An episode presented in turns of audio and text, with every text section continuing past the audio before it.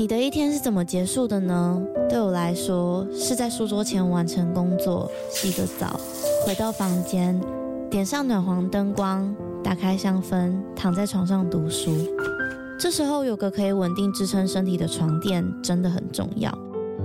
德国 Emma Hybrid 独立筒床垫陪伴了我好几个夜晚，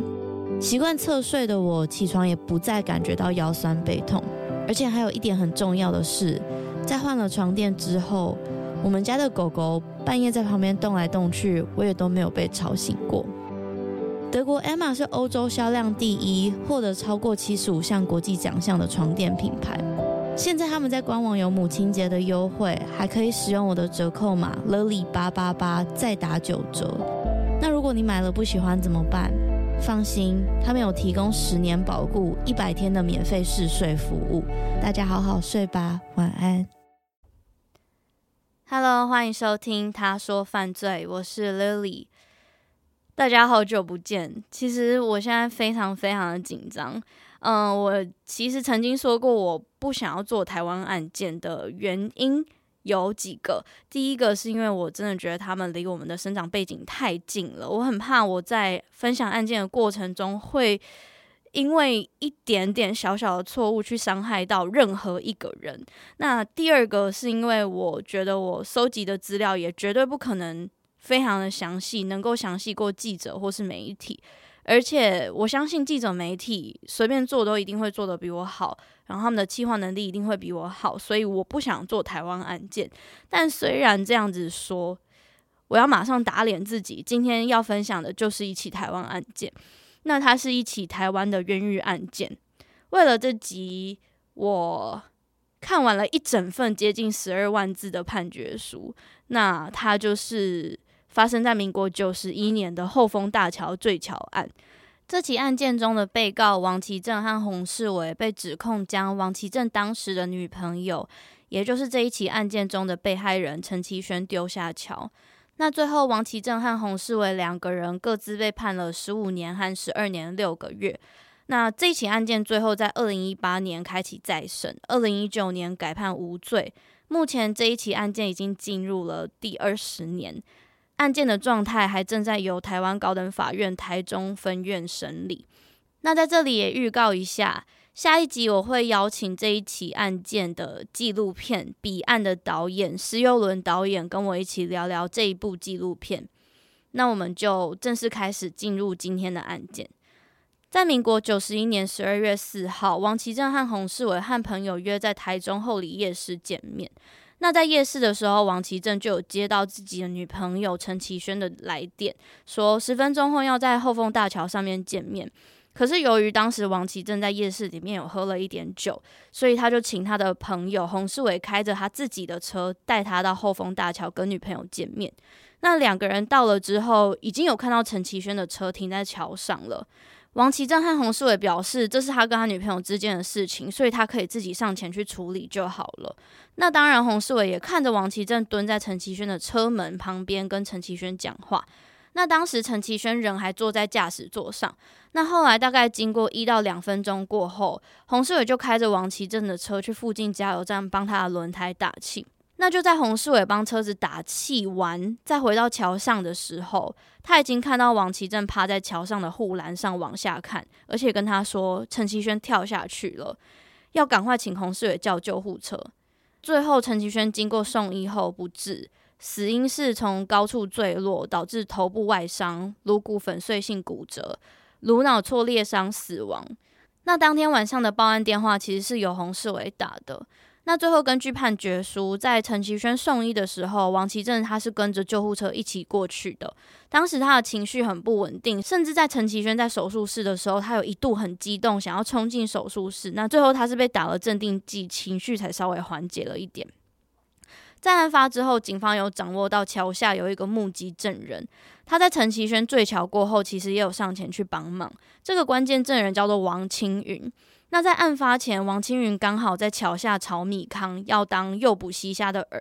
那在案发当时，他距离陈其轩坠落河床的地点大约有五十公尺左右。他在案发当天早上五点半接受警方询问的时候，他说：“哦，在案发前大约凌晨一点二十分左右，我有往桥上看，看到发现包括有陈其轩等三人在内在桥上追来追去。那在那期间，他隐约听到像是一个女生的声音说：“哦，救命哦！”两声。在那之后没有过多久，他就发现一个黑影从桥上往下掉。那大概又再过十分钟过后，他就发现黑影坠落处除了陈其轩以外，还有两个男生，其中一名瘦瘦高高的，剃平头，染着红色头发；那其中一名比较瘦。也是短发平头。那当时陈其轩似乎受了重伤，他被由那个比较瘦的男子拖着。那这个比较瘦的男子其实就是王其正，她的男朋友。那另外一个染红色头发平头的男生指的是洪世伟，就叫我找灯光照亮现场，然后他也叫了救护车。以上我刚刚讲的是第一次王青云接受警方审讯的时候，他回答的证词。那在这之后，其实，在案发当天四号的那一天，他在下午三点跟六点，以及案发三个月过后，九十二年的三月二十五号，都有各自接受警方和检察官讯问，说辞其实都是差不多的。那是在案发大约三个月过后，王青云再次接受讯问，他才有补充案发前的细节。他说，当天他在桥下河床上准备钓虾的饲料，他先看到白色的车子先到，是女生的车子先到，然后才又来了一辆白色的车子停在女生的车子的前方。后来他看到一个男的从后面那一台白色的车子走下来，女生也下来，男的在追逐女的，那另一个男的就把车子倒退到女生的车子后面，他也下来。女生后来就跑到她自己的车子旁边，她有听到他们在争吵，很大声，内容是什么她不知道。可是后来她就有看到一个黑色物从桥上掉落，掉落前她有听到两声救命，都是女生的声音。那她只看到两个男生站在那边，她并没有看到黑色物体怎么掉落。是经过六七分钟过后，她才听到男生的声音喊救人。那以上这是王青云他所说的。这个证词其实跟他第一次并没有更改太多，那我们就来听听看王其正和洪世伟针对案发当天到底发生什么事，他们怎么说？王其正啊，他表示当天他和洪世伟是一起去逛夜市的，那他在案发当晚凌晨十二点多有打电话给陈其轩，具体说了什么他忘记了，但是后来陈其轩在一点多有回拨电话给他。陈其轩在那一通电话里面说，相约十分钟过后，在台中县后里乡三丰路前的大桥见面，也就是现在台中市后里区后丰大桥。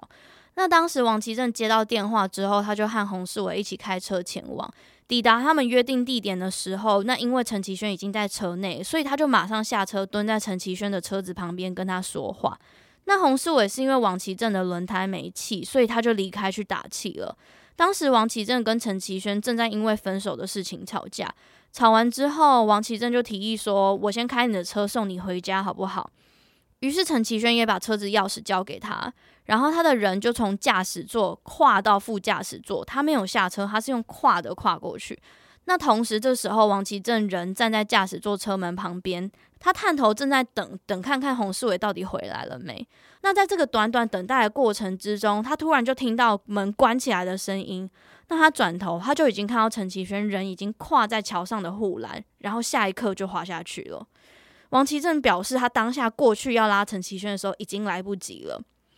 但是王其正也有说，那一晚他完全没有跟陈其轩有任何的拉扯，他也没有推或是抓陈其轩。OK，到这里我们可以确定，王其正当天晚上和陈其轩其实是因为分手的事情才约见面的嘛。那后来其实王其正在案发当天，他在接受警察询问的时候有提到，曾经大约在一个星期前，陈其轩有提过要分手。但是王其正当下没有理会他，所以在案发的前两三天，陈其轩都还有再一次提出说要分手。那在案发当晚，王其正其实是想要如他所愿，所以他就在传给陈其轩的简讯里面有提到说：“哦，无所谓啊，要分手就分手嘛，才会有这一次在桥上的谈判的。”王其正他在后续的审讯里面其实也有提到，他当天在桥上他们在吵架的时候，他的口气没有很好。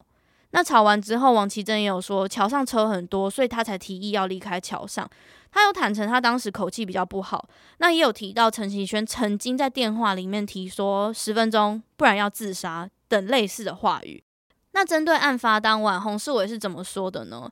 他在案发当天凌晨四点半在大甲分局制作笔录的时候，他说王其正跟陈其轩是男女朋友，因为我知道他们两个似乎产生了什么感情问题，要谈判离合问题等等的。那他也跟警方说，在案发当下，他根本不在现场，他正开着王其正的车去附近的加油站打气。那他是先往南开到台塑加油站，发现根本没有充气站，所以他才开到大南加油站成功打气。而且其实他在当下也有要求警察帮他调沿路的监视器画面和加油站的监视器画面，来去证明他的不在场证明。那关于案发之前的事情呢？洪世伟有说，在凌晨十二点多，他跟王棋正一起逛夜市的时候，王棋正当时就时不时会打电话跟别人交谈，可是他不确定是打电话给谁。但是后来，王棋正又说，他女朋友陈其轩大约在十分钟后跟他约在大甲溪见面，而且在当时，他说王棋正也有跟他提到陈其轩有点想不开，所以后来到了后丰大桥的时候，黄树伟看到陈其轩的车子，然后也让王棋正下车蹲在陈其轩的车门旁边和陈其轩交谈之后，大约过了一到两分钟，他才上前跟王棋正说他要开他的车子去打气，然后就离开了。但是在洪世伟打完气，再一次回到桥上的时候，已经看到王棋正趴在护栏上往下看，而且说陈其轩跳下去了，请他赶快叫救护车。那王棋正当时又喊个一两声救命之后，就往桥下跑。接着洪世伟就用王棋正放在车上的电话报警，然后再跑去桥下。那关于我刚刚提到那个监视器去证明洪世伟的不在场证明呢？其实警方有去调出当时的监视器录影带，但要么不是没有录到当时案发的影像，就是打气区根本没有监视器，或是监视器画面根本没有注明时间，而且画面一直跳动，能看到的所有画面都没有办法证明洪世伟是清白的。不过，其实这一起案件一刚开始是不起诉的，因为事发当时检察官就有做了一些调查，比如说针对王棋正、洪世伟测谎，或是检查死者身上有没有抓痕啊、指甲内有没有 DNA 啊等等的。那这一连串掌握到的证据，其实一刚开始对于王棋正跟洪世伟是非常有利的。刚开始也判断是陈其轩他因为轻生，所以不起诉。但是，一直到陈其轩的家属申请再议，然后他们也透过律师上交了一卷证人王青云的翻供录音带。至于录音带的内容是什么，当时案发已经经过两年了，九十三年的一月十四号，证人王青云在录音带里面提到说：“我因人情压力，且死者男友的父亲是我的朋友，他说他们会跟死者家属好好的处理，叫我适可而止。”不要害到他的儿子王棋正，所以当时我没有将事实告诉警方。但因为事发至今，他们仍未与死者家人处理善后，我自己觉得良心不安，所以到今天我才出面向警方陈述案发的真实情况。我之前之所以没有把事实说出来，是因为我欠王棋正父亲人情，以至于我没有据实陈述。我现在觉得良心不安，所以出面向警方坦诚一切，希望这个案子能水落石出。还给被害人家属一个公道。王青云在两年过后，他的证词是这样子说的：他说他在案发当晚凌晨一点多，他在后丰大桥桥下炒米糠，做来补虾子用。他听到桥上面有一位男子大叫，另外一部车子停车。那其中有一位男子在把车子拦下之后下车。然后再叫另外一名男性友人将车子倒车至那一位女子所驾驶的白色车辆后面。后来两部车都停在桥边。那刚刚称的这个男性友人其实是洪世伟。简单来说，就是他在桥下面往上看的时候，看到王棋正大叫一部白色的车辆停车，也就是陈其轩的车。然后陈其轩把车子停下来之后，洪世伟又把车八股。后来两台车都停在桥上的意思。两年过后，王青云说，他当时有听到他们激烈的争吵声。陈其轩跟王其正提出分手的要求，那王其正不肯。在双方发生拉扯之后，女子大喊救命之后，王其正从身后抱住陈其轩，并且叫洪世伟过来将陈其轩的脚抱住。然后，王其正和洪世伟把陈其轩。抱到桥边的栏杆上面，由王棋正先放手，然后王棋正对着陈其轩说：“你如果要跟我分手，我就让你死；如果你继续跟我在一起，我就把你放下来。”接着，王青云说他再一次听到陈其轩喊叫救命，然后就被王其正跟洪世伟丢下桥了，而且是王其正先松手，洪世伟才放手的。那在陈其轩坠桥之后，王其正和洪世伟便往桥下查看，发现了王青云的探照灯光之后，他们才开始喊救命的。我觉得刚刚这一段大家需要消化一下，但是很明显的就是两年过后，证人的证词变得越来越清楚，甚至他刚开始说没有办法听到桥上到底说些什么。但是两年过后，他又说：“哦，你如果要跟我分手，我就让你死；如果你跟我在一起，我就把你放下来。”这么具体的对话，两年过后，那就在王青云提供了这样子的证词之后，王其正和洪世伟被指控犯了杀人罪，一审认定两人杀人罪成立，他们处了王其正十五年有期徒刑，洪世伟十二年六个月有期徒刑。在二零零九年的时候，最高法院驳回上诉，全案确定。两个人在有罪确定之后，在二零一二年经过监察院的调查，发现这一起案件中有很多细节没有厘清，甚至是疑点重重。那认真来说，除了刚刚有提到王青云的证词以外，其实当时监察院是认为，除了刚刚有提到的王青云的证词以外，是完全没有证据可以铁定指控王其正和洪世伟有将陈其轩从桥上抛下的。那在二零一三年，冤狱平反协会的义务律师团总共提出了十五项的新证据，并且申请再审。其实一切没有想象中的那么顺利。这个再审当时被台中的高分院多次驳回，是一直到二零一八年的二月，律师团向最高法院提起抗告，最后最后最高法院才认定王清宇的证词有出入，而死者的死因除了自杀、他杀以外，也有可能是有意外的可能。法院也没有查明其他的可能性，所以才决定让这一起案件进行再审，也在同时宣告刑罚停止执行。那至于提出来的新的证据是什么呢？我接下来会一点一点慢慢的跟大家讲解说明。首先，我们要来谈谈力学。当然，其实这一切都是我从判决书一点一点慢慢吸收出来、整理出来的。呃，其实当时办案的员警有根据案发现场画出了一张现场图。这张图呢，我会上传到我的 Instagram，大家可以去看一下。那这张图上面记下了陈尸的距离，距离桥墩是为两公尺，以及车子停放的地方的方向跟它的位置。那根据一位来自美国麻省理工学院流体力学博士。他的研究领域特别对于高处坠落的力学机制有特别的知识和经验的鉴定人，他的专业分析，如果按照王青云证词里面所说的，王其正跟洪世伟那一天晚上两个人站的位置，是绝对不可能把陈其轩抛下在他陈尸的位置，唯一一个可能就是现场的风速要是七到八级风。但是根据监测，那一天晚上的台中是零级风，一点风都没有。加上如果像是王青云说的，王其正是先松手，洪世伟才放手的话，按照计算模型来模拟现场，陈其轩他会是坠落在远景标记的那个位置的反方向三公尺以外的地方。一样，万一我们举例，陈其轩必须坠落在他那个地方的话，必须要符合王青云的说法的话。那在王其正松手过后，洪世伟他是必须要拉着陈其轩的下半身，然后把他摆荡到一个指定的位置，才让他坠落的。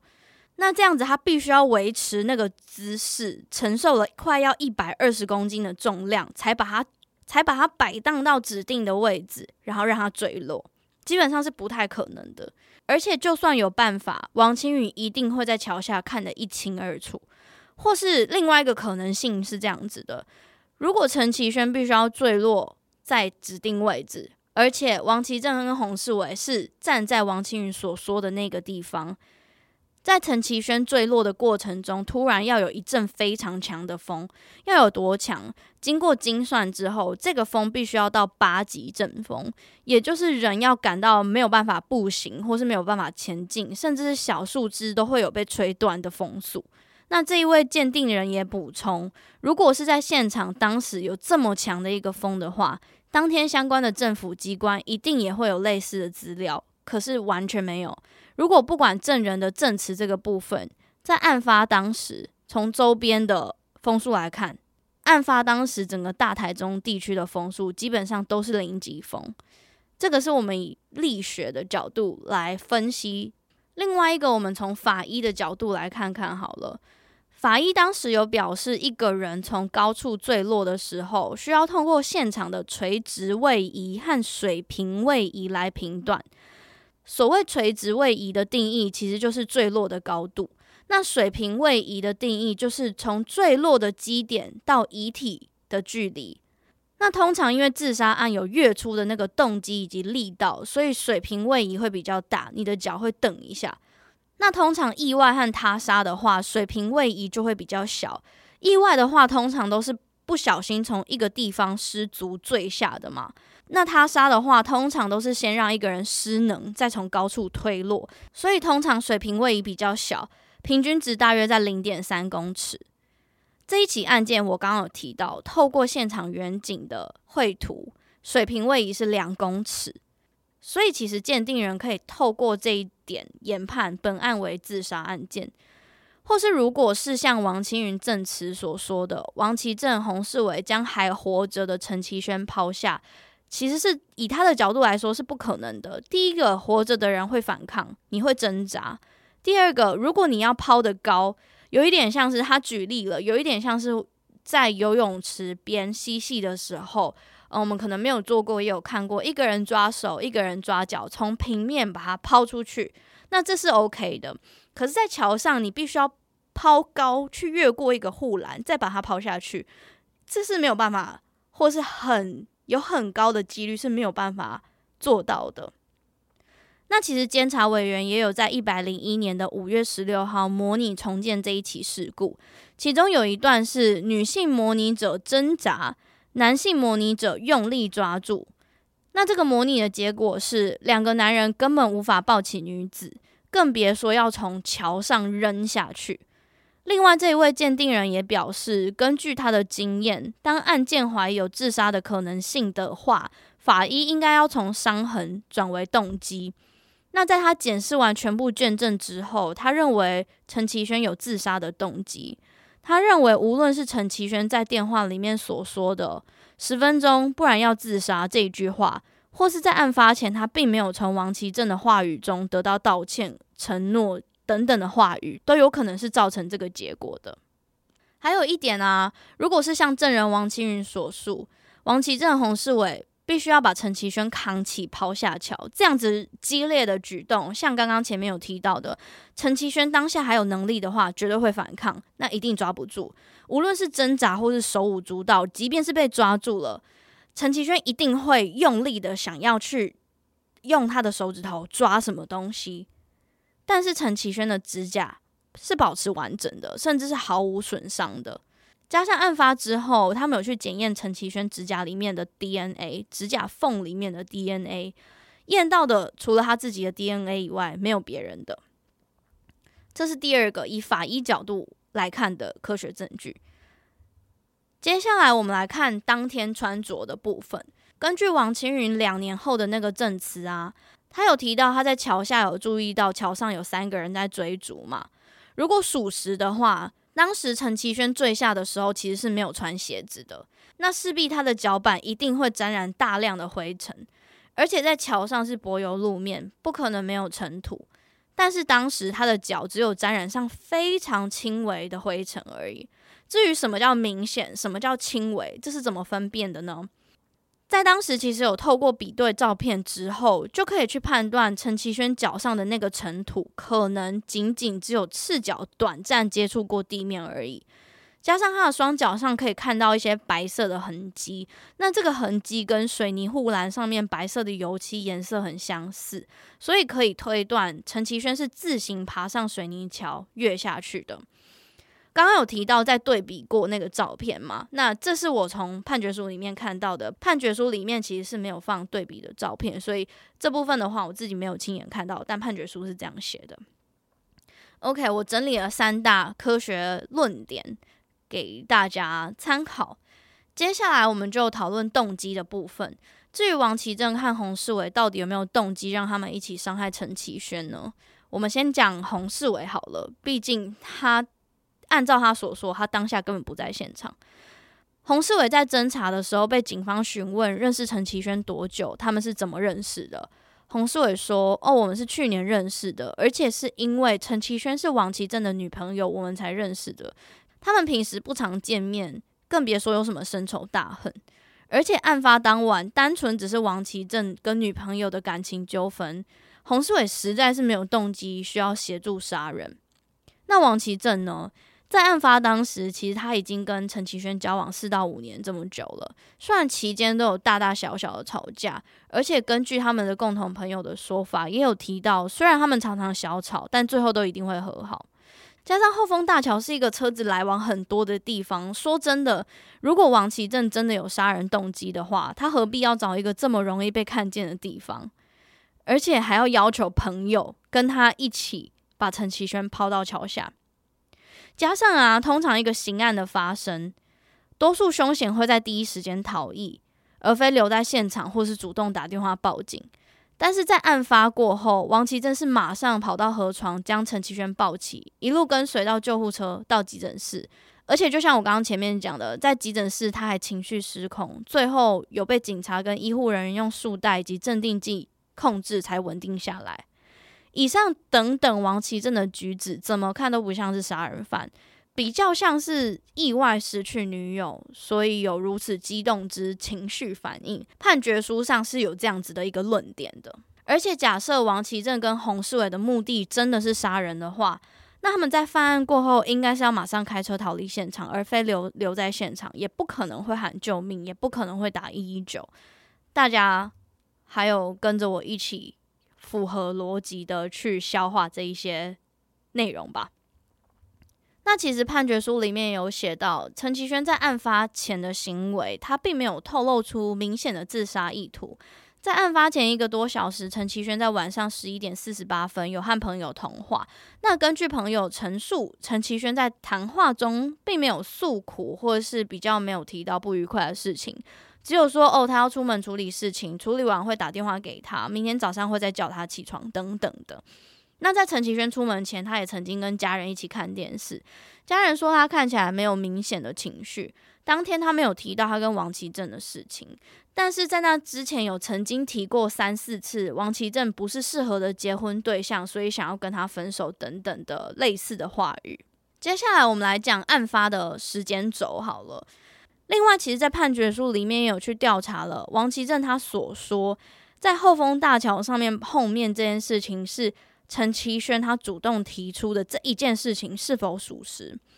那如果他说的并非属实的话，可能王其正他就有一些犯案动机，甚至他刻意选了这个地点是早已不怀好意等等的。可是，其实透过当天晚上的通联记录显示。在案发前一天晚上，陈其轩在晚上八点三十六分开始到十一点十七分，用了家里电话和手机电话，一共打了四通电话给王其正。第一通十一秒，第二通、第三通王其正没接，第四通二十五秒。当时根据基地台的位置，这四通电话都是从陈其轩住家发出的。那王其正当时则是在后里夜市附近。接下来，王琦正在十一点十八分和二十分用手机分别打了一通陈其轩的家里电话和他的手机电话，这两通电话个别是二十八秒和五十七秒。接下来，陈其轩在凌晨十二点十八分用家里电话回拨给王琦正，通话了四十五秒。这时两个人都还在原本的位置。那大约在半个小时过后，王琦正再用手机拨了三通电话给陈其轩的手机。时间个别是十二点四十八分、一点零二分、一点零三分。那透过基地台来判断，第一通电话陈其轩还在家里，第二通电话在神冈乡神州路六百零五号，第三通电话在丰原市三丰路。这通电话可以显示陈其轩是从家里离开之后，往后丰大桥靠近的一个路程。那通话时长总共是五分半十一秒、三分十二秒，所以。可以判断陈其轩是在第一通电话跟第二通电话之间这两个时间点中间出门的。那总结一下，陈其轩在出门前和王其正通过八次电话。那王其正的手机呢，则是在这三通电话渐渐的从后里夜市慢慢靠近陈其轩的住家，再到后丰大桥看到陈其轩的车才挂电话。所以透过这一整个通话跟他的基地台发话位置，鉴定人就有提出说，如果是王启正主动要求在桥上见面的话，按照常理来说，他主动提出，他应该会直接去到那个指定地点，不会再往陈其轩家前进，才又到后丰大桥。但是虽然我刚刚分享了这么多，我觉得透过判决书。至少有说服我，毕竟我是真的一个字一个字把它读完了。至少有说服我，我觉得我是能够接受目前的判决的这个这些论证。但是目前其实这一起案件的进度是在去年十二月由台中高分院跟一审宣判两人无罪。但是台中高分检认为这个判决有五处违法，所以再次提出第三审的上诉。目前这一起案件还在由台湾高等法院台中分院审理中。稍微解释一下，当时台中高分院判决无罪的理由是：一、证人证词反复，加上王其正和洪世伟所述的案发经过和时序与客观的证据没有什么不符的。就算如果有不符，检察官应该也要进一步举证他们陈述不实，然后来推翻他们的主张，落实实质的举证责任吧。加上回溯过去，我刚刚提到那么多的证据，两位经过测谎时也没有不实反应。陈其轩脚底上尘土不符证人所陈述的事实，他的身上也没有符合被用力抓住往下抛的伤痕，还有 DNA 等等的刚刚提到所有种种。这起案件已经目前二十年了，时间真的很长。但是这一起案件目前我整理的就已经到这边告一段落了。到现在我其实还是一样的紧张，因为对我来说第一次跨出舒适圈做这种自己比较没有那么熟悉的案件。但以上就是我整理给大家关于这一起案件我能掌握的所有资讯。老实说，整个创作过程我都觉得很新鲜，也很享受。毕竟是跟之前完全不一样的体验。那在结束之前，我想要引用，我知道结束的突然有一点突然，但是在结束之前，我想要引用一段马丁·路德·金恩博士的话。他曾经说过：“一个和谐的社会，并不是争议的消失，而是公义的彰显。”原文是：“True peace is not merely the absence of tension; it is the presence of justice。”其实，老实说，在我读完判决书或是看完纪录片，我都觉得。老实说，一起冤狱事件的发生，剥夺的不仅是当事人的人生，还有在他身旁陪伴跟给予支持力量的家人。就是老实说，我今天做这一集，完完全全都是因为《彼岸》这一部纪录片，我想要跟导演讨论的内容。但是我又觉得，如果单纯只上传了你们听到的另外一集对谈的内容的话，在那个条件之下，大家可能没有办法充分理解我们到底在讲什么，所以我才选择去整理了这一些内容，然后分享给大家有关这一起案件的所有种种。那今天这一集其实就差不多到这里，嗯，请大家听到这里，如果对于接下来的内容有兴趣的话，可以去持续的锁定下一集我和后丰大桥坠桥案的纪录片《彼岸》的导演施佑伦导演的对谈。嗯，你们现在收听的这个当下应该就已经有了，然后你们可以一次收听两集。有兴趣的人真的拜托拜托，你们可以往下听，我非常喜欢那一段的访谈，然后真的也很感谢导演他愿意拨空接受我的专访，然后。今天呢，真的感谢你们的时间。大家听完这一集有什么想法，可以再给我回馈。真的不知道大家会觉得如何，好紧张。然后大家真的好久好久不见了。第四季已经持续制作中，请再等等我。嗯，在这边宣传一下，国际纪录片影展在五月八号跟五月十号的下午三点会播放我们今天讲的这一起案件——后丰大桥坠桥案的纪录片《彼岸》的。这一部纪录片，然后请大家心有余力的话，拜托进场支持，我也会在那里。然后我是 Lily，我们下次见，I will see you next time，拜拜。